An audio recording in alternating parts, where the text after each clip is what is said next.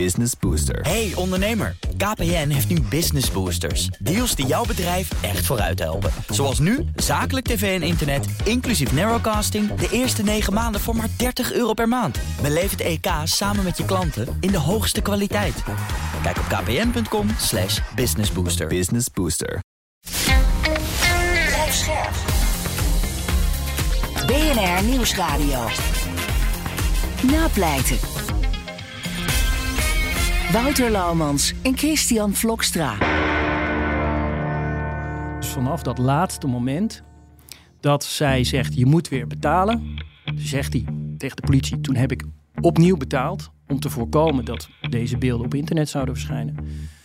En daarna zou zij hebben, hem hebben uitgelachen of er zou iets zijn, een trigger zijn geweest. En het volgende moment is het voor hem een waas. En hij wordt op een gegeven moment min of meer wakker terwijl zij daar in de hoek ligt in een plas met bloed. Hallo en welkom bij Napleiten, de podcast waarin we met advocaten, officieren van justitie en rechters praten over strafzaken die hen altijd zijn bijgebleven.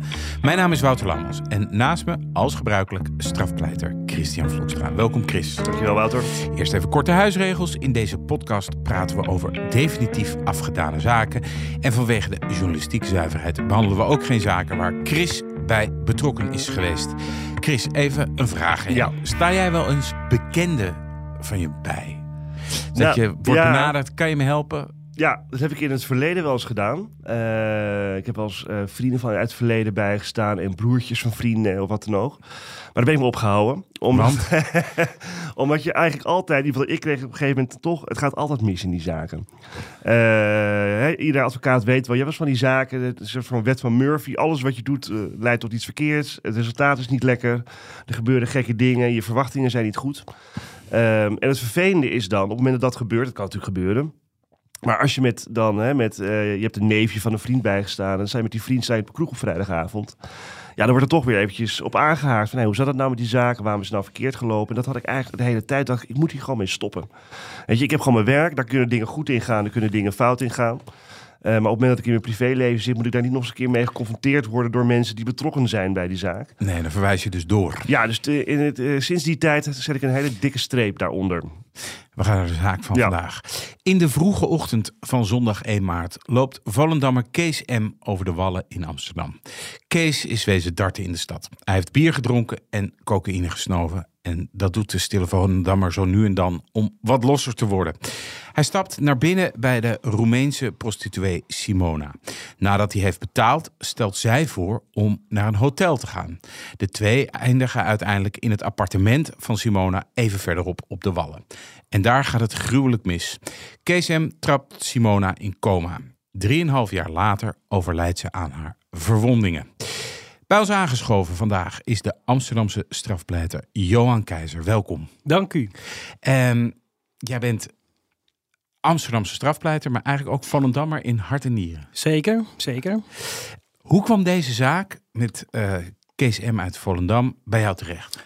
Ehm, Kees werd aangehouden en eh, op dat moment was het eh, nog niet bekend geworden. Het was natuurlijk op zondagochtend. Ehm, en op een gegeven moment, ik kende Kees niet persoonlijk. Eh, dus het verhaal van Chris zojuist, daar sta ik helemaal achter. Het moet niet te dichtbij komen. Alhoewel deze zaak uiteindelijk wel heel persoonlijk werd. Ehm, maar hij had een advocaat en eh, de familie eh, was daar niet tevreden mee. En die deed eigenlijk meteen een beroep op mij. na het tweede verhoor. Net voordat Kees naar de rechtercommissaris moest voor het bevel bewaring. Waarbij de voorarrest met 14 dagen wordt verlengd. Oh, ik wou bijna gaan bellen, Ja. maar je legt het al uit. Ja. Is snel. Ehm, dus ik heb net daarvoor had ik, eh, eh, een verzoek gekregen van de familie of ik hem wilde bijstaan. Er werd- En hoe kende jij hun? Hoe, hoe was dat via kende via? ze ook niet persoonlijk. eh, Nou, maar iedereen in Volendam kent elkaar natuurlijk een beetje. Nou, het probleem is, eh, ik, ik kende de familie op dat moment niet. Eh, er werd dus meteen een beroep op mij gedaan. Ehm, zou jij Kees willen helpen? Eh, ik zeg, nou, ik ga Kees helpen. Maar ik wist op dat moment nog niet wat de ernst van de zaak was en hoe de zaak in elkaar stak. En ehm, het is wel zo dat op het moment dat ik Kees voor het eerst zag, en dan ga je praten. En dan blijkt dus inderdaad dat je nou, elkaar eh, niet kent, maar wel eh, dezelfde mensen kent. En op dezelfde plekken komt. En zijn, zijn ex-werkgever is bijvoorbeeld een goede vriend van mij. Ehm, Wat dat betreft is Volendam natuurlijk gewoon echt een dorp. Het is een dorp, eh, er wonen inmiddels wel 20.000 mensen. Dus het is niet zo dat je iedereen persoonlijk kent. Maar ehm, dat maakte het wel al snel heel persoonlijk. Want normaal gesproken sta jij geen bekende bij. Nee, bij voorkeur niet. Nee. Toen jij Kees voor het eerst sprak, eh, was hij toen al verhoord? Toen was hij al verhoord, ja. Ja. Ja. Ehm, wat had hij aan de politie verteld? Hij heeft steeds hetzelfde verhaal verteld. En ehm, dat verhaal dat was voor de politie op dat moment ehm, een fantasierijk verhaal. ehm, omdat het zoveel bijzonderheden bevatte. En zijn verhaal was kort gezegd dat hij eh, vertelde dat hij ehm, bij haar naar binnen was gegaan in de kamer. Maar het was net voor zes uur. Het was En om iets- zes uur gaan de, gaan Zes de uur ramen gaat, dicht. gaan de ja. ramen dicht. Eh, dus hij komt binnen en nog voordat er iets gebeurt, stelt zij voor om eh, de whole night met hem door te brengen. Hij Toen had, had hij al betaald. toen had hij al 200 euro betaald. En haar voorstel was om voor 650 euro eh, de nacht samen door te brengen in een hotel. En dat moest hij dan er nog bij betalen. Dat moest hij er nog bij betalen. Ja. Ehm, daarmee stemt hij in op dat moment. En dan rond de klok van zes uur, er zijn ook camerabeelden, ehm, gaan zij naar buiten. En ehm, gaan ze eerst langs een aantal hotels, maar ze kunnen daar niet terecht. En dat is het moment dat zij besluit om hem mee te nemen naar haar eigen huis. Nou, hij stemt daarmee in. Ja, Ehm, want die, die, die buitenlandse, zij is een Roemeense sekswerker. mhm. Eh, en die buitenlandse sekswerkers die huren vaak appartementen in het Wallengebied. Waar ze dan eh, gedurende de tijd dat zij werken eh, verblijven. Ja, dat was in dit geval ook zo. Zij kwam naar Amsterdam om te werken en dan bleef ze dan een maand en dan ging ze weer terug een maand eh, naar Roemenië, naar haar partner en haar kind. Dus iedere keer als zij hier was, dan had ze haar eigen appartement ook op de Wallen. Dus zij neemt hem mee en dan vertelt hij dat op het moment dat ze binnen zijn, zij heel een zielig verhaal begint te vertellen. Haar kind is ziek, vertelt ze in Roemenië. En ze heeft meer geld nodig. En nou goed, uiteindelijk wil ze nog eens eh 300 euro van hem hebben. Hij, eh, ze heeft een pinautomaat daar liggen. Achteraf liggen daar vier mobiele pinautomaten in, het, eh, in de kamer. Eh, en hij pint weer 300 euro. Dan is hij op dat moment al nou ja, de 950 200 euro Ja, verder. precies. Heel wat geld is Bijna hij op dat moment duizend, verder. ja. Ehm, en hij vertelt tegen de politie dat hij gedurende... En er heeft nog steeds geen seks plaatsgevonden, mind you. Oké. Uiteindelijk vindt dat wel plaats, eh, min of meer. Eh, hij zegt dat, hij, dat, dat zij hem wel nou, ja, oraal eh, heeft, heeft bevredigd. Maar ook ehm, op een manier waardoor hij heel angstig begint te worden. Oké. En hij zegt tegen de politie dat hij de indruk had dat hij door haar gedrogeerd was. En dat komt omdat hij zijn mond heel droog begon te voelen. Hij werd heel suf. Eh, hij, hij had niet meer goed door wat ze nou precies vertelde. Maar het was natuurlijk toen zes uur 's ochtends. Ja. Hij had zelf drugs gebruikt Zeker. en gedronken. Dus dat, En ook gedronken. ja. Dus dat zal allemaal hebben meegespeeld. Maar in zijn optiek werd hij op dat moment gedrogeerd. Met GHB of zo misschien. Dan- Met dan- GHB, precies. Ja. Ja. Ja. Nou ja, omdat je, omdat je zegt van, hè, hij voelde zich suf en Ja. hij voelde zich, dat, dat Ja. zijn op zich kenmerken. En Kunnen zij vertelde, GHB gebruik. ja, maar Zij vertelde- ook van drank, drank Ja. en drugs die nee, uitgewerkt zeker, maar het kan, zijn. hè, het kan. Ja. Maar Ja. zij vertelde dus ook steeds van ga maar liggen, en ga maar slapen. En hij zegt, ze ging steeds weg en ze ging een andere kamer in. Dan bleef ze weer weg en kwam ze weer terug. Eh, en hij werd daar heel paranoïde van. En hij dacht ook dat er mensen buiten stonden en dat er nog iemand in de kamer was, waardoor hij heel angstig werd. Dat vertelt hij allemaal tegen de politie. Op een gegeven moment ehm, zegt hij ehm, dat, hij dat zij hem ging filmen. Eh, en dan vragen ze aan hem, hoe weet je dat? Hij zegt, ja, ik zag het lampje van, ze begon me te filmen. En het lampje, van de telefoon, stond ja. aan. En op een gegeven moment zegt hij dat zij hem begon te chanteren. Hij had toen al heel veel geld betaald. Eerst vanwege nou, eh, normale seks in de kamer, toen whole night, toen het zielige verhaal. En toen kwam er op een, gegeven, op een gegeven moment een nieuw verhaal. Dat zij zegt, ja, ehm, als je mij niet nog meer geld geeft, dan ga ik deze beelden op internet zetten.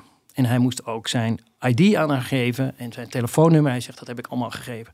En toen werd ik zo bang ehm, dat ik dacht dat ik straks nou ja, misschien wel bo- word beroofd of iets anders naars gaat gebeuren.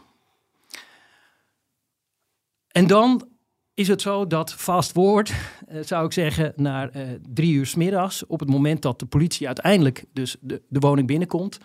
Ehm, en dan vinden ze haar in een plas met bloed in de hoek van de kamer in een onnatuurlijke houding liggen.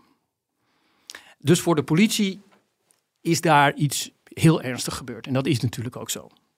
Het probleem is alleen, Kees zegt, ik kan me niet herinneren wat er op dat moment is gebeurd. Dus vanaf dat laatste moment dat zij zegt, je moet weer betalen, zegt hij tegen de politie, toen heb ik opnieuw betaald om te voorkomen dat deze beelden op internet zouden verschijnen.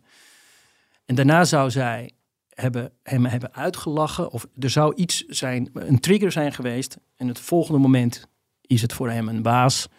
En hij wordt op een gegeven moment min of meer wakker, terwijl zij daar in de hoek ligt in een plas met bloed. Misschien is het ook wel belangrijk om te weten, wat voor iemand is Kees M? Je moet je voorstellen, Kees is omschreven. Er is uiteindelijk een, een uitgebreid milieuonderzoek gedaan. Waarbij dus uh, nou ja, onderzoekers ook de hele omgeving van Kees hebben uh, bevraagd. En, en, hij wordt door verschillende mensen omschreven als een grote teddybeer. Een grote jongen, niet boos te krijgen, introvert, verlegen. Um, hij was niet goed op school. Hij, in de intelligentietests die uiteindelijk hebben plaatsgevonden, scoorde die ook heel laag. Zwak begaafd. Dat zeggen de, de deskundigen inderdaad. Dat, wordt, dat was de kwalificatie die daaraan werd gegeven. Uh, dat woord zou, zou ik zelf niet willen gebruiken voor hem. Maar um, dat, is, dat is Kees. Ik heb hem ook in mijn pleidooi steeds Kees genoemd. Uh, en niet cliënt.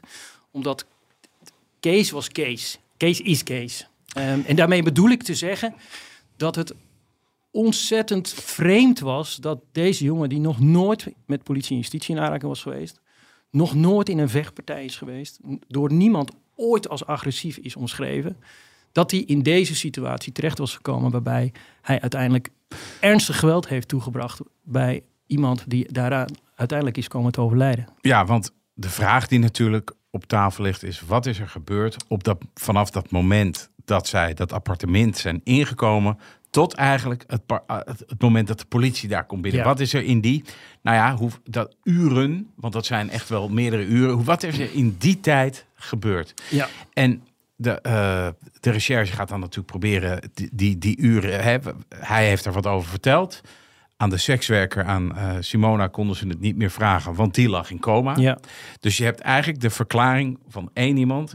En die moet de recherche dan, uh, nou ja, ofwel gaan verifiëren, ofwel gaan falsificeren, neem ik aan. Zeker, zeker. En het bijzondere aan dit verhaal is ook dat alles wat Kees had verteld en wat door, dus door de politie als nou, min of meer fantasierijk werd afgedaan, bleek allemaal te kloppen. Maar waaruit bleek dat dat als fantasierijk werd afgedaan? Bleek dat uit dossier? Of? Um, nee, dat bleek uit de wijze waarop hij werd bevraagd. Um, het klopt niet wat je zegt.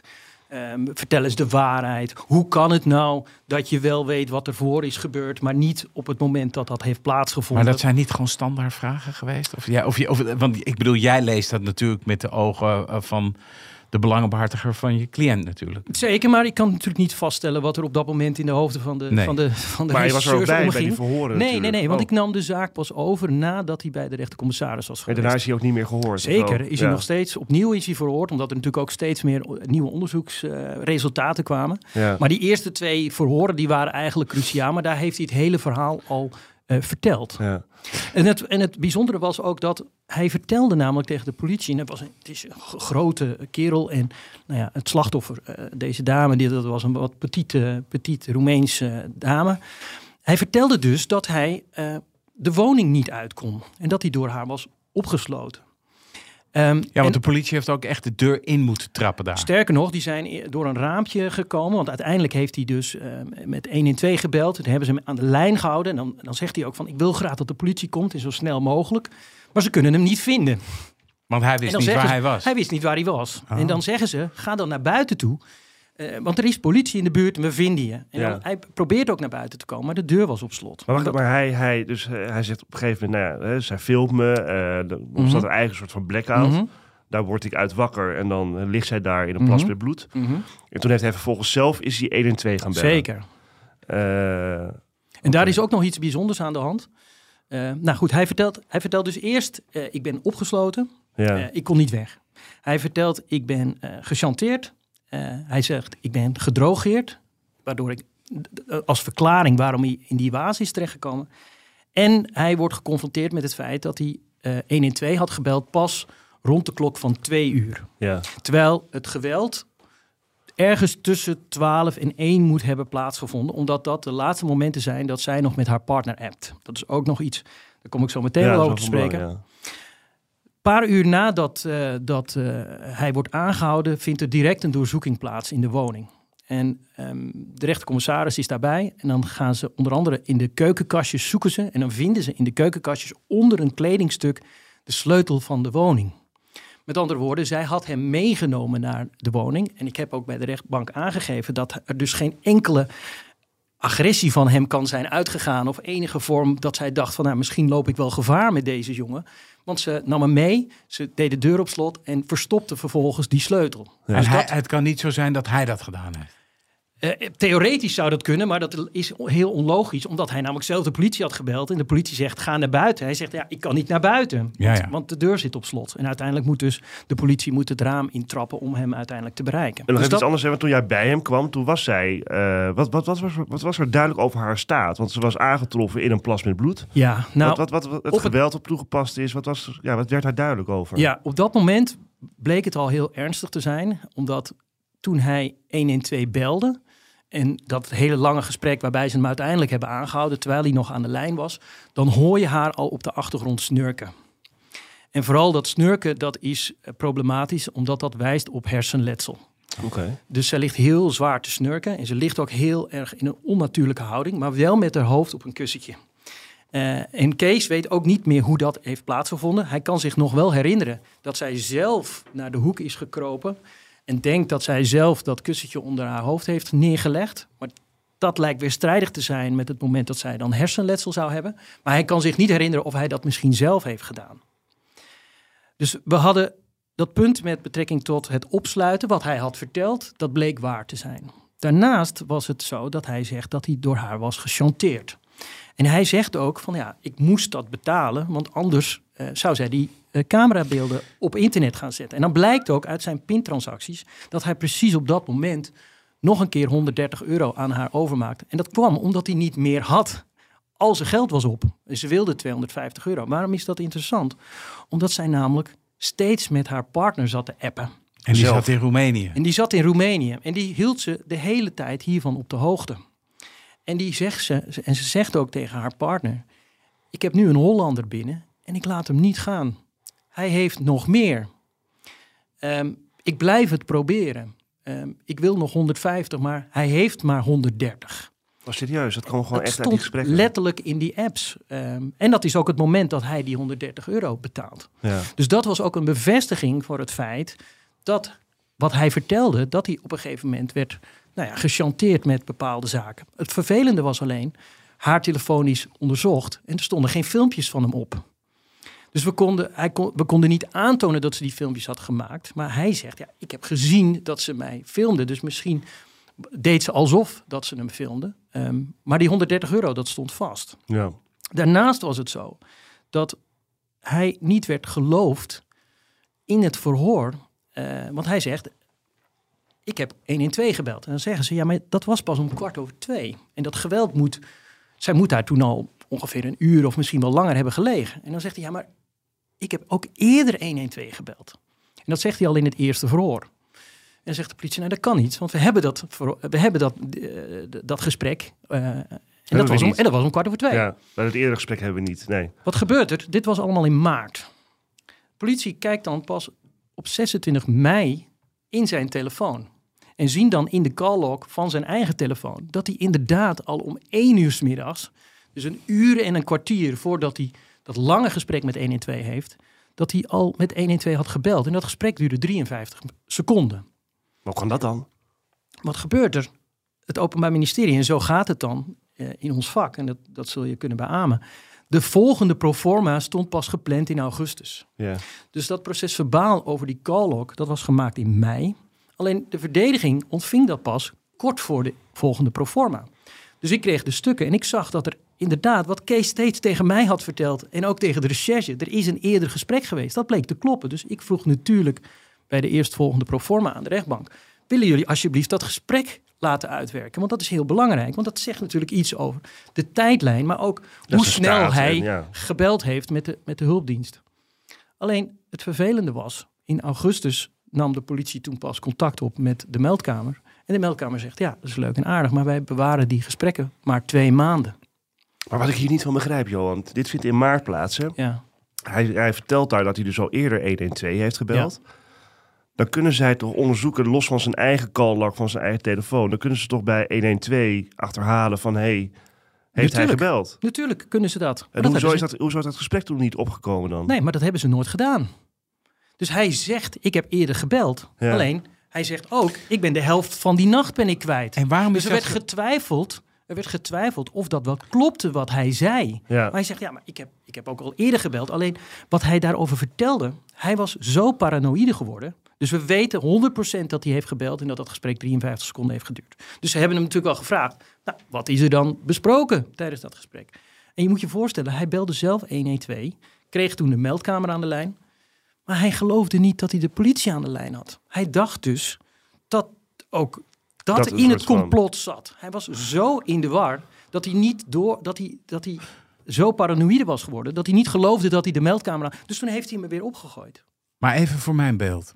Waarom is dat gesprek dat eerst... Oké, dan heeft jouw cliënt eerder Mhm. gebeld. Het staat vast dat ze samen in die kamer waren. Dat hij dus kennelijk dat gedaan heeft. Mhm. eh, eh, die die, die eh, haar in coma geslagen. Wat maakt dat eerste gesprek dan uit? Dat kan heel veel uitmaken, omdat eh, om vast te kunnen stellen waar, waar zijn opzet op gericht is geweest. En dat is belangrijk om. Kijk, uiteindelijk zal de rechtbank moeten bepalen wat was dit nou precies. Ja? Het, was natuurlijk, het lag natuurlijk voor de hand om te veronderstellen dat hier mogelijk een poging doodslag had plaatsgevonden. Dat was ook waar het Openbaar Ministerie voor ging. Sterker nog, het was aanvankelijk was het doodslag waarvoor hij in bewaring werd gesteld. Omdat het Openbaar Ministerie ervan uitging of ernstig rekening hield met het feit dat ze nog op korte termijn zou kunnen overlijden. Ja. Dus dan wil je iemand voor doodslag kunnen. Uiteindelijk bij de inhoudelijke behandeling is er een, eh, een wijziging van de telastenlegging gekomen. Omdat ze nog steeds niet was overleden. En toen is dat er vanaf gegaan. Maar eh, aanvankelijk werd hij natuurlijk, eh, de, de hoofd waarvan hij werd, werd verdacht was poging doodslag. Maar als dat niet bewezen kon worden, dan zat daaronder nog eh, zware mishandeling. Eh, of daaronder nog eh, poging zware mishandeling. eh, en daaronder nog mishandeling met zwaar lichamelijk letsel tot gevolg. Dat Ja. zijn steeds lagere kwalificaties. Ik wil het niet te juridisch maken, maar lagere kwalificaties van hetgeen waarvan je wordt verdacht. Ja. Nou, een van de dingen die, die belangrijk zijn om te kunnen vaststellen of iemand ook ehm, het heeft gewild dat, dat iemand komt te overlijden, dus dat iemand daar opzet op heeft gehad, is of je de kans dat dat gevolg intreedt, dus dat iemand ook komt te overlijden door jouw handelen, of je dat ook hebt aanvaard. En op het moment dat je de hulpdiensten belt. Precies. Dus als, je, als er iets Als je gebeurt. vroeg de hulpdiensten belt, dat is Kijk, beter dan kijk, er laat. zijn eh, situaties bekend van mensen die bijvoorbeeld een, een hele dunne schedel hebben. En die krijgen één pets op hun, op hun hoofd en, en komen daardoor in coma terecht Mhm. en kunnen zelfs komen te overlijden. De, de, de, de- de eierschedel, eh, om het zo maar te noemen. Maar het enkele feit dat je een, een, een pets op je hoofd krijgt, wil natuurlijk niet zeggen dat degene die dat doet ook de opzet heeft om diegene dood te slaan. Nee. Maar mag ik er Dus er, kunnen, dus er kunnen omstandigheden zijn die, die contra-indicaties opleveren voor het aanvaarden dat iemand komt te overlijden. en als ja. jij, als jij iemand een pets geeft en je ziet, hey, die ligt nu in coma in de hoek en je gaat meteen ambulance bellen, dan is dat een omstandigheid waaruit je zou kunnen afleiden. Je wil niet dat deze persoon komt te overlijden. Straks in napleiten hoor je of Kees M. door de rechter wordt veroordeeld voor poging tot doodslag of niet. Hardlopen, dat is goed voor je. En Nationale Nederlanden helpt je daar graag bij. Bijvoorbeeld met onze digitale NN Running Coach... die antwoord geeft op al je hardloopvragen. Dus, kom ook in beweging. Onze support heb je. Kijk op nn.nl slash hardlopen. Business Booster. Hey ondernemer, KPN heeft nu Business Boosters. Deals die jouw bedrijf echt vooruit helpen. Zoals nu, zakelijk tv en internet, inclusief narrowcasting... de eerste 9 maanden voor maar 30 euro per maand. Beleef het EK samen met je klanten in de hoogste kwaliteit. Kijk op kpn.com slash businessbooster. Business Booster. Je bent weer terug bij napleiten met advocaat Johan Keizer. Heeft de politie of deskundigen even min of meer kunnen reconstrueren hoeveel geweld er eigenlijk heeft Ja. plaatsgevonden en waar, op welk... Ja, En wat, Ja. wat kwam daaruit? Ehm, nou, we hadden natuurlijk sowieso het, het lichaam van, van Precies. mevrouw zelf. Ehm, en daaruit volgde dat er volgens de forensisch deskundigen sprake was van drie geweldsinwerkingen. Iets meer, ook op het lichaam, maar die waren niet fataal. Of, oh, eh, het waren wat blauwe plekken, maar dat ging echt om het hoofd. Eh, drie geweldsinwerkingen. Op het hoofd. Op het hoofd. ehm, waarbij er sprake was van een schedelbreuk. Ja. Er was Wa- eentje achter het oor en, eentje, en, en allebei op de slapen. Ehm, maar er was ook, hij wist nog wel dat hij haar geduwd had, waarbij zij naar achter was gevallen. Dus één van die geweldsinwerkingen kon worden verklaard, mogelijk door een duw, waardoor ze naar achteren was gevallen. Dus we wisten dat het ging om drie keer slaan of schoppen.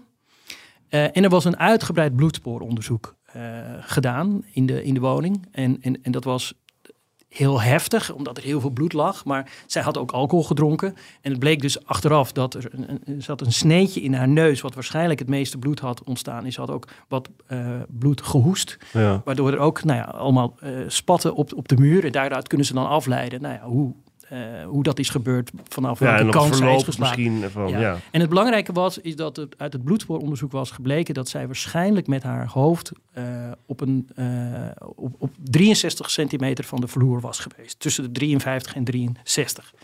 Waardoor je zou kunnen afleiden dat ze ofwel op de vloer zat toen, ze, toen het gebeurde, ofwel dat ze lag. eh, maar in ieder geval dat ze laag bij de grond was. Ja.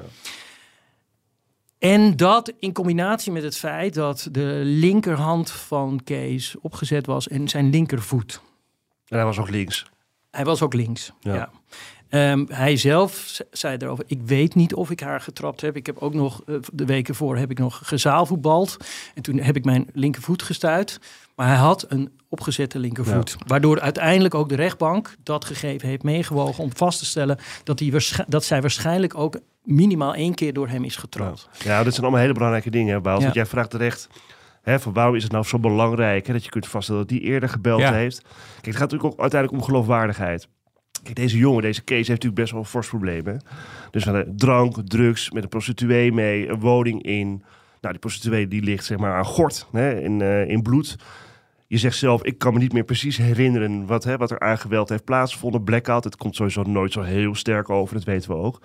Ehm, en dan is dus alles wat jij vertelt, van wat er gebeurt is, details, ja, die moeten kloppen. Want als die niet kloppen, ja, dan ga je natuurlijk in het... Hè, want kijk, ook die rechtbank moet uiteindelijk kijken van... nou, we hebben hier meneer Kees voor ons. We hebben hier een mevrouw die fors is toegetakeld. Het is één tegen één. Al het zeg maar, technisch bewijs is tegen hem. Ja, dan gaat het ook om, om overtuiging hè, en geloofwaardigheid. En dan moet alles kloppen. En dan vroeg ik me af, Johan, in zo'n situatie... En dat kan je moeilijk beantwoorden, dat weet ik ook wel. Het is ook tussen jou en je cliënt. Maar heb jij je altijd zeker gevoeld... zeg maar, dat jouw cliënt ja, de waarheid vertelde? Ook hè, dat je dacht van... Hmm, Nee, daar heb ik nooit Nee. aan getwijfeld. je hebt er nooit aan getwijfeld. Geen enkel moment. En dat komt ook omdat in de verdediging was het helemaal geen voordeel dat hij die waas had. Nee, in Want er- niet. kijk, in deze zaak was het geen whodunit. We wisten wie het had gedaan. En de rechtbank heeft heel veel moeite gedaan, ook om dat uit hem te halen. Want hij wist bepaalde dingen nog wel te herinneren. En het meest belangrijke wist hij niet. Waardoor de indruk werd gewekt dat hij iets achterhield. Maar als hij gewoon had verteld van nou, ik ben razend geworden, want ik werd gechanteerd en ik heb haar drie klappen gegeven. Ja, dan, was, dan waren we over dat punt heen gestapt. Ja, dus het, er zat geen verdedigingstechnisch voordeel aan om die waas aan te nemen. Maar dat weet jij, hè? Maar dat is natuurlijk ook wel... Ik heb ook wel jongens gehad, hoor. Ik bedoel, niet... eh, Mhm. Mensen vinden het, het ook wel prettig, zeg maar, het meest heftige, om dat zogenaamd niet te kunnen herinneren. Dat herken jij misschien ook wel. Niet in deze zaak, maar in zijn algemeenheid. Hè? Als ze iets heel slechts hebben gedaan. Dat is gewoon een soort menselijke reactie van, oh, dat weet ik niet meer. Terwijl het verdedigingstechnisch misschien best wel handiger kan zijn als mensen het nog wel weten en je daar je verweren op kunt Ja, bouwen. maar dat zou, misschien, dat zou misschien logischer klinken op het moment dat er meerdere mogelijke verdachten zijn. En alle pijlen wijzen naar jou. En je zegt, ja, maar ik weet het niet meer, want ik nee, heb... hij was ik hier heb sowieso de pineut. ja, bedoel Hij, hij, het was, was volstrekt duidelijk dat hij dat gedaan had. Ja. Wat ook nog interessant was, is, kijk, hij vertelde, ik ben gedrogeerd. En daar waren we ook van overtuigd. En ik heb ook tegen de rechtbank in een van de eerste zittingen al gezegd, dat aanvankelijk hij het slachtoffer was in deze zaak. En dat is natuurlijk een beetje een rare benaming, omdat hij uiteindelijk natuurlijk is veroordeeld tot een langdurige gevangenisstraf. Maar hij, hij was meegenomen, ook met, met de opzet om hem, nou ja, letterlijk Ja, en figuurlijk uit te kleden. Ja. eh, en zoveel mogelijk geld van hem, van, hem, van hem af te troggelen, om het zo maar te zeggen. Eh, en, en dat is natuurlijk uiteindelijk omgekeerd op het moment dat hij dat geweld pleegt. Alleen, twee, of nou, om zes uur s'avonds, dus hij was rond eh, drie uur was hij aangehouden. Het, het- het geweld moet ongeveer tussen twaalf en één hebben plaatsgevonden. Is ook bloed van hem afgenomen. En de deskundigen hadden aangegeven dat daar werd eh, resten van cocaïne aangetroffen en een, soort Viagra-achtig eh, spul. Ehm, maar bijvoorbeeld geen alcohol, terwijl hij grote hoeveelheden alcohol had gedronken. Dus de deskundigen schreven daar ook bij van ja, na zoveel uur is ethanol, alcohol, is door ons niet meer vast te stellen. Maar ook andere stoffen niet, zoals GHB. Nee. Dus al zou dat gebeurd zijn, was dat niet meer vast te stellen. Alleen, er was wel duidelijk dat we met een verklaring moesten komen hoe het kan dat hij in die waas terecht was gekomen. En in mijn stellige overtuiging was er sprake van een kortdurende psychose, omdat toen hij eh, de eerste keer met 112 belde, was hij nog zo in de war dat hij, dat hij dacht dat, dat, dat zij in het complot zaten. Ook de agenten die hem aantreffen, eh vertelden ook in het procesverbaal dat hij helemaal verdwaasd en in de war overkwam. En hij zegt dat ook steeds tegen die meldkamer van ik ben in de war en ik durf niet naar buiten toe en ik durf het gordijn niet open te zetten, want er staan mensen, die staan er al de hele nacht. Dus het was echt wel duidelijk dat het niet goed met hem ging. Ehm, maar we konden dat niet vaststellen. Uiteindelijk was er een, was, eh, kreeg hij een, ehm, iemand van de een vroeghulp-rapporteur, kwam bij hem langs. Sorry? de- de- het- Ja, nou dat is goed om te... Nou, misschien... Nee, nee, joh, nee. Vertel het, vertel het, alsjeblieft. Eh, iemand die, die wordt aangehouden, daar, daar, gaan ze, eh, daar komt iemand langs om te kijken van, nou ja, wat is er aan de hand met deze persoon? En als er dan twijfels zijn of er zijn redenen om aan te nemen dat, er- dat er misschien iets mis is in de psyche, dan wordt er een besluit genomen van, nou ja, dit moet nader worden onderzocht. Eh, en dat kan dan op verschillende manieren. Dat noemen we een, een pro-justitia-rapportage. En dan kun je ervoor kiezen om dat alleen door een psycholoog te laten Ja. doen. Maar als er eh, aanwijzingen zijn dat er mogelijk een stoornis is, om bijvoorbeeld een psychose of anderszins, dan wordt daar ook een psychiater bij, eh, bij gezet. En dan, dan heet dat een duo-rapportage. In dit geval had de rapporteur gezegd, nou ja, er is geen aanwijzing dat er iets, iets heftigs aan de hand is. Dus er werd voor besloten om alleen een psycholoog aan te stellen. En nou, zoals dat dan gaat, helaas, duurt dat maanden en maanden voordat dat rapport klaar, eh, klaar is. En deze rapporteur had vervolgens gezegd, ehm, ik heb allerlei testjes eh, met, eh, met Kees afgenomen. Hij scoort laag op de intelligentietest. Nou, zwart begaafd zoals jij dat benoemt. Maar er zijn geen aanwijzingen dat er sprake was van een, een psychose. Of, en dat wordt dan genoemd, een dissociatieve amnesie. Eh, met, Geheugenverlies. met andere woorden, eh, geheugenverlies. Maar dissociatief, dat betekent dan ook dat je op dat moment niet alleen geheugenverlies hebt, maar dat je de, de werkelijkheid ook anders ervaart dan die daadwerkelijk is. Ja. En dat is een, een, een vastgestelde stoornis. Mensen lijden daaraan. En Kees kon daar dus ook aan geleiden. Maar hij zegt, daar zijn geen aanwijzingen voor. Vervolgens, eh, tijdens de inhoudelijke behandeling wordt deze eh, psycholoog wordt, door mij ondervraagd. Ik had hem gevraagd als deskundige, samen met de forensisch arts. Wat gebeurt er? Vier dagen eh, voor de inhoudelijke behandeling ga ik langs bij Kees eh, in Zaanstad. En dat deed ik regelmatig, want het ging niet goed met Kees. Eh, het ging eigenlijk steeds slechter met Kees. De eerste keer al dat ik hem, hem zag in het huis van bewaring, toen zag je al dat hij. En dat klinkt gek, maar hij zat daar niet op zijn plek. In die zin dat, dat hij, hij hoorde daar niet thuis. Ik heb over, eh, ja, we doen natuurlijk geen zaken waar Chris bij betrokken is geweest. Maar wel bij- waar Wouter bij nou ja, goed, ja, ik geweest. schrijf erover en ik heb over deze zaak, dat, dat weet je Mhm. ook, Johan, heb, ik, eh, heb ik geschreven. En eh, ik ben ook bij zittingen geweest eh, in deze zaak. Eh, nou, echt wel een aantal artikelen heb ik erover geschreven. Eh, en wat mij opviel tijdens die zittingen eh, was dat daar, inderdaad, dat daar iemand zat. eh, en, en je hebt soms van die zaken dat daar iemand zat waarvan je denkt van. En daar zat heel veel familie van hem. Mhm. Dat viel mij op, dat er echt familie en vrienden uit eh Volendam daar waren. En dat je ook iemand zag die, eh, die helemaal echt wel radeloos oogde. Ja. Eh, Echt, en, en ook eh, dat je dacht van ja, hij heeft volgens mij echt niet helemaal, eh, ook helemaal, kan helemaal goed beseffen eh, wat er gebeurt. En ja, ik kon hem moeilijk verstaan. Ja. Hij sprak met een heel zwaar eh Volendams accent. Op een gegeven moment vroeg ook de rechtbank aan hem van, van god, wat, wat was je, eh, wat we toen, toen je, toen je haar had, toen je haar zo zag liggen in dat appartement, wat, wat ging er toen door u heen? En toen zei hij, ik was me aan het bedakken. Ja, nou, ik was dus niet alleen zijn advocaat, maar ook zijn tolk op zitting. Eh, dus ik heb verschillende keren heb ik aan de rechtbank moeten vertalen wat hij, wat hij vertelde. Wat, wat is Maar wat, wat, je, bedakken? wat je net, nou, nou, ja, bedakken, dat is een Volendams woord. Dat betekent eigenlijk dat het alles tegelijkertijd misgaat. Dus de wet van Murphy, wat Chris zojuist noemde, eh, dat noemen ze in Volendam bedakken. En hij vertelde dat ook in de volledige veronderstelling dat de rechtbank begreep wat hij zei. Ja, hij mompelde het een beetje. Ja. Dat je denkt van, wat zegt hij Ja. nu? Maar wat jij net vertelde is dat de, ik had ook medelijden met Kees. En dat werd steeds, dat, dat werd steeds Ik vond meer. het een zaak omdat met alleen maar verliezers. Ja, Kijk, ja, dat weet je, het 100%. medelijden. Ik denk wel ook, de, want er werden ook tijdens die zaak beelden Mhm. getoond van het slachtoffer. Mhm. En die zat in een rolstoel en die had een kind. En Ja. ik had ook medelijden met haar. Ja. En ik had ook. me- Het is gewoon zo'n zaak ook. waarbij iedereen, waar alleen maar Ja. verliezers zitten. Ik moet je zeggen dat, dat de, de naam van het slachtoffer wordt iets abstracts in het dossier. En dat moet ook, want je moet daar een bepaalde afstand van hebben. Mhm. Ja. Maar op het moment dat je dan op zitting staat en eh, de advocaat, eh, dat was Wendy van Egmond, overigens uitstekende slachtofferadvocaat, die had gevraagd aan de rechtbank om, om, om beelden te mogen tonen. Dat was wel heftig hoor. Ja, en ik heb daar bezwaar Beelden tegen van? gemaakt. Van haar, met haar je- kind. Je zag Oh, haar gewoon ja. in een rolstoel zitten. Maar dat was gewoon, ja. Ja, Ik heb geen ander woord voor. S- sorry luisteraars, dat is een plant. ja. Ja. Maar ik had, daar, ik had daar bezwaar tegen gemaakt, omdat ik had die beelden nog niet gezien. En er, er, is, wel, er is wel rechtspraak over. En het, kijk, de- de- de- het is de bedoeling dat je iets vertelt over wat het feit met je heeft gedaan. En je, je schadevergoedingsverzoek toelichten.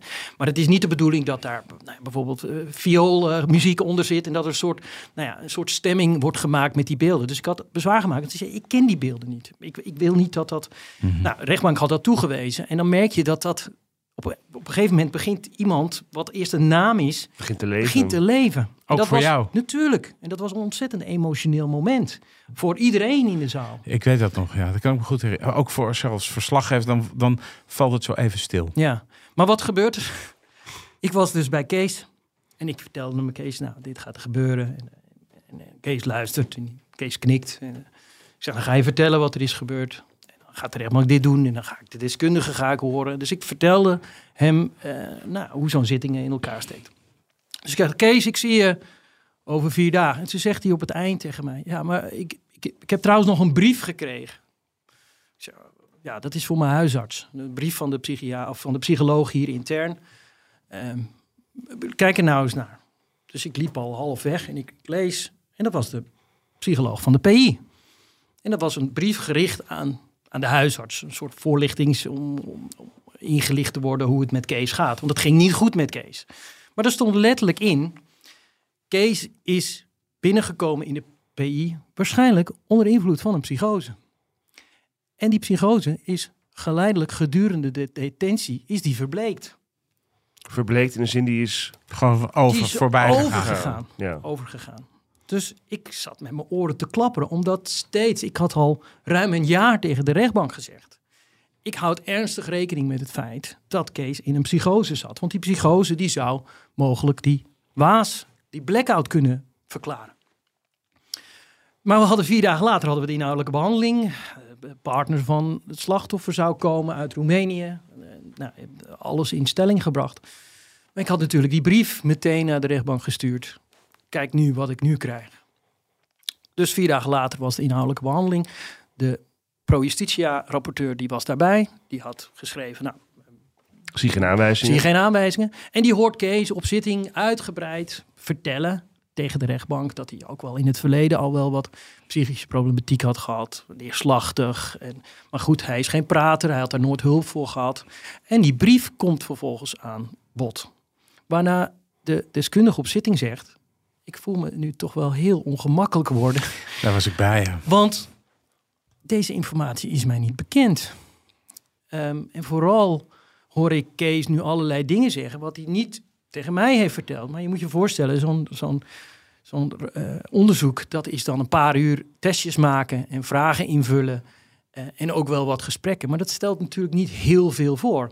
En Kees, zoals Kees is, introvert, verlegen, had dat niet uit zichzelf allemaal verteld. Nee. Dus die rapporteur zegt: ik moet tot de conclusie komen dat mijn onderzoek niet compleet is geweest. Maar Kees zat al ruim een jaar in voorarrest. Dus de rechtbank ontkwam er niet aan om te zeggen, ja, we gaan de zaak toch weer uitstellen. En ik wist natuurlijk dat dat tenminste weer een half jaar eh, zou betekenen aan uitstel. Voor nader onderzoek naar... Voor nader onderzoek en de rechtbank zegt, dan gaan we het nu goed doen. En dan gaan we niet een enkelvoudig pro-justitia, maar dan gaan we een triple rapportage. Dus zowel psychiater als psycholoog als milieuonderzoeker. En dan gaan we het in één keer goed. En als we dan straks op zitting staan, dan, nou ja, dan is daar geen twijfel meer over. Nou, hij werd, vervolgens werd hij heel uitgebreid onderzocht. En mijn insteek was natuurlijk, kunnen we nog op enige wijze vaststellen dat er sprake is geweest van een psychose? En dan kom je op, de, op, de, op het werk van de wetenschap. Want de wetenschap kan alleen maar iets zeggen als ze het kunnen vaststellen. Alleen we waren inmiddels zoveel maanden verder dat dat niet meer vast te stellen is. Je kunt niet zeggen, op basis van het onderzoek wat wij nu met jou doen, Ja. denken wij dat je 14 maanden geleden in een psychose zat. Dus wat schrijven de deskundigen op? Wij Niet. zien geen aanwijzingen voor een psychose. Ja, het is 0 Terwijl of 1. het is of 0 wel, of één. Of, of niet. Dus met andere woorden, we hadden de brief van de, eh, van de psycholoog. Maar zijn constatering op dat moment was er nooit voor bedoeld geweest om te worden gebruikt in een strafzaak.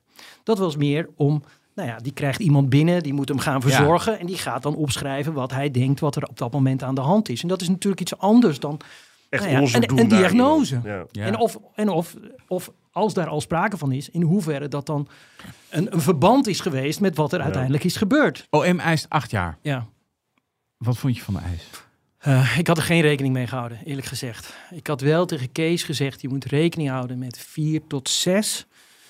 Eh, ook door alle bijzondere omstandigheden. Het feit dat hij first offender was. ehm, en ook haar, haar rol eh, daarin, wat natuurlijk ook bepalend is geweest. Ja, want er zijn ook verklaringen geweest waarin collega's van haar zeiden van, nou ja, ze deed dat wel vaker. Ja. Mensen meenemen naar, Ja. naar een hotel en Ja. nou ja, afpersen, uitpezen noem je dat. Dat is Ja. gewoon eh, zoveel Ja. mogelijk geld proberen los te maken van Ja. iemand.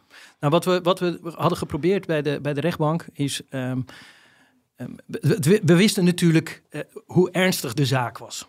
Alleen ehm, de, de verweren die we hadden gevoerd eh, was eh, het feit dat eh, er waren drie geweldsinwerkingen geweest. Waardoor je dus kunt afvragen, heeft hij daarmee, met die drie geweldsinwerkingen, heeft hij daarmee dus de opzet gehad om haar te doden? Ehm, en dat is, dat, dat, dat is Uiteindelijk heeft de rechtbank gezegd, wij komen tot die conclusie dat er sprake is van poging doodslag. Want het feit dat zij, zij had een schedelbreuk eh, en daardoor is, zijn haar hersenen gaan opzwellen. Ehm, en dat heeft uiteindelijk geleid tot, tot haar coma. En zeggen, ja, als je, als je zo hard slaat dat je, dat, dat je een breuk krijgt in je hersenen, dan kan het niet anders dan dat je daarmee de voorwaardelijke opzet hebt gehad op de dood. Ja. Ehm, en dat houdt weer in, en er zijn een aantal leerstukken die daarvan van, van belang zijn. Onder andere de, de, de uiterlijke verschijningsvorm. En ik leg dat altijd uit als iemand met zijn met zijn hoofd op het beton ligt. En je gaat met, met schoenen aan, met stalen neuzen, ga je nog eens drie keer in iemand zijn gezicht trappen. Dan kun je later niet bij de politie zeggen van ja, maar ik wilde niet dat hij doodging. Dan zegt als, als iemand daarnaar kijkt, dan de uiterlijke verschijningsvorm Ja. is zozeer gericht Zodanig op de gericht, dood ja. dat, dat, dat daarmee de, de voorwaardelijke opzet kan worden aangenomen. Alleen het belangrijke was in deze dat wel op de dagvaarding stond dat hij dat mogelijk met een schoen had gedaan eh, of met een voorwerp. Eh, maar daar bleek geen bewijs voor te zijn. Dus hij is vrijgesproken dat hij dat zou hebben gedaan. Eh, dat noemen we dan met geschoeide voet, met een schoen aan. En dat is van belang, omdat daarmee nou ja, mogelijk de rechtbank zou kunnen zeggen... nou, wij vinden dit niet zodanig, dit geweld, drie keer, drie klappen... dat daarmee al het voorwaardelijk Ja, ja. opzet op de dood is. eh. Maar goed, de rechtbank heeft dat uiteindelijk wel aangenomen. En we, we- we hielden natuurlijk wel rekening dat dat ook zou kunnen gebeuren. Ehm, maar al die omstandigheden maakten dat ik ervan uitging... dat, dat ook het Openbaar Ministerie daar rekening mee zou houden. En dat hebben ze niet gedaan, maar dat heeft de rechtbank wel gedaan. Ja, want die legde vier jaar op. De rechtbank legt uiteindelijk vier jaar op, maar het belangrijkste... en die kwamen dus tot, tot eh, de conclusie poging doodslag... waar we natuurlijk wel rekening mee hielden. Maar het belangrijke was dat de rechtbank letterlijk zei dat... eh, en ik neem dit echt over uit het vonnis, het zijn niet mijn eh, eigen voor de luisteraar, Johan heeft eh, het ja, ik, heb, nou, ik, ik, ik vind dat ook belangrijk om dat te zeggen, omdat, ik- omdat dat ik niet wil dat, dat, dat, dat het lijkt alsof dat uit mijn mond komt, maar echt van de rechtbank. En de rechtbank zegt letterlijk, het slachtoffer had een duidelijk plan om hem aanzienlijke geldbedragen afhandig te maken. Haar partner was zich ook bewust van deze kwalijke situatie. En eh, het was aannemelijk dat verdachte door het slachtoffer onder druk is gezet om betalingen te verrichten. En deze gedragingen kunnen aan het slachtoffer worden toegerekend. En de rechtbank is van oordeel dat de gedragingen van het slachtoffer, let wel, hebben bijgedragen aan de omstandigheden die hebben geleid tot het strafbare feit. En het gedrag van het slachtoffer veroorzaakte voor verdachte een zodanig stresserende situatie dat dit uiteindelijk heeft geleid door het door verdachte toegepaste geweld en het letsel.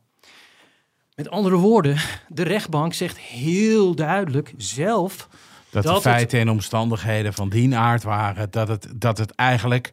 Nou ja, niemand verdient het om zoiets te Zeker, overkomen. Maar zeker. dat de gebeurtenissen van die ochtend... De hele context hebben ze heel duidelijk Ja. meegewogen. Dit was zo'n bijzondere van het situatie. zelf, ja. ja. en, en omdat ze ook tot een poging doodslag kwamen, moest daar natuurlijk ook een, een gevangenisstraf Maar van enige vier duur. jaar relatief mee in zo'n zaak. Het OM gaat een hoger beroep. Ja. En toen bij het Hof. Toen bij het Hof eh, werd weer acht jaar geëist. En toen heb ik, ehm, eh, een van de eerste zittingen bij het Hof, had ik weer om een schorsingsverzoek gevraagd. En werd allemaal afgewezen, zoals het Hof is. Gewoon met één zin, ongemotiveerd. En ik kom terug op kantoor en er zit een e-mail in mijn e-mailbox. En dat is een behandelaar in de PI. En ik krijg nooit out of the blue e-mails van behandelaars in PI. En die stuurde mij een mail. Het gaat niet goed met Kees. Het gaat echt niet goed met Kees. Hij valt steeds verder in zijn depressie, eh, suïcidale gedachten. Hij moet zo snel mogelijk moet hij behandeld worden. Maar dat kan alleen als de zaak onherroepelijk is. Ehm, want hij moet naar een, hij moet naar de kliniek toe. Eh, dat is het allerbeste. Dus ik heb vervolgens heb ik weer contact genomen met het Openbaar Ministerie. Eerst met de officier van justitie. Van laten we alsjeblieft het Intrekken. hoge beroep intrekken. Want er is niemand bij gebaat dat we nog een heel jaar weer verder moeten met een hoge beroep. En nou ja, en Kees, die kan dan ook meteen, eh, zou die eventueel kunnen worden behandeld. Alleen het OM zegt, ja, het is te weinig.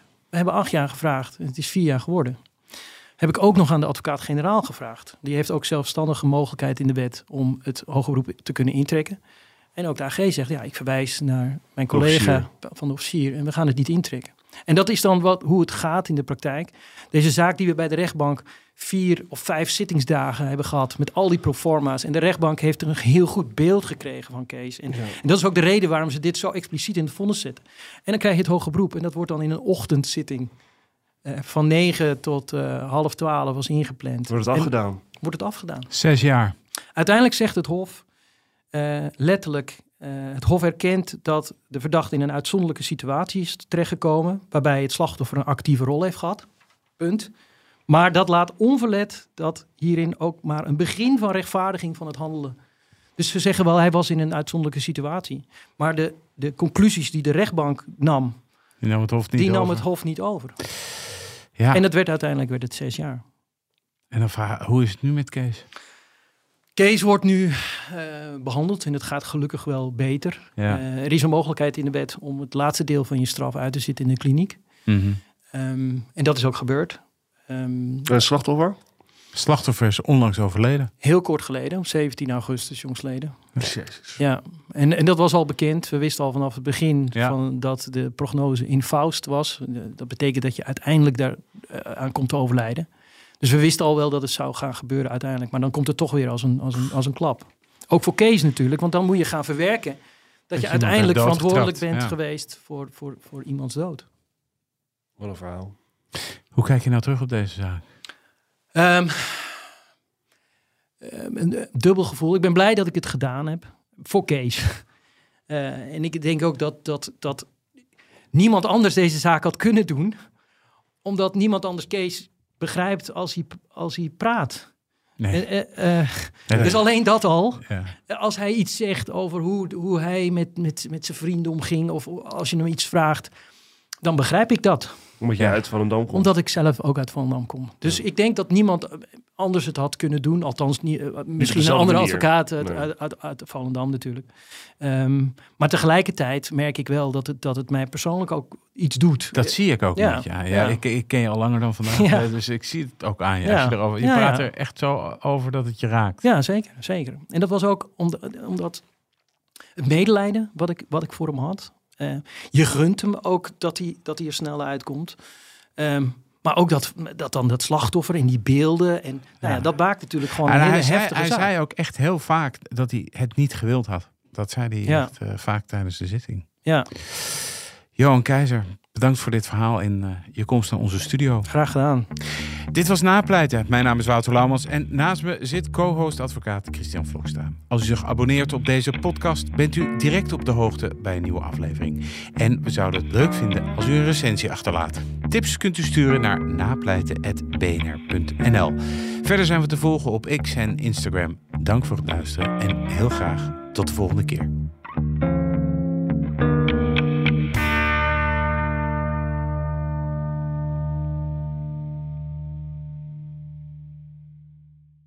Business Booster. Hey ondernemer, KPN heeft nu Business Boosters. Deals die jouw bedrijf echt vooruit helpen. Zoals nu, zakelijk tv en internet, inclusief narrowcasting... de eerste 9 maanden voor maar 30 euro per maand. Beleef het EK samen met je klanten in de hoogste kwaliteit. Kijk op kpn.com slash businessbooster. Business Booster.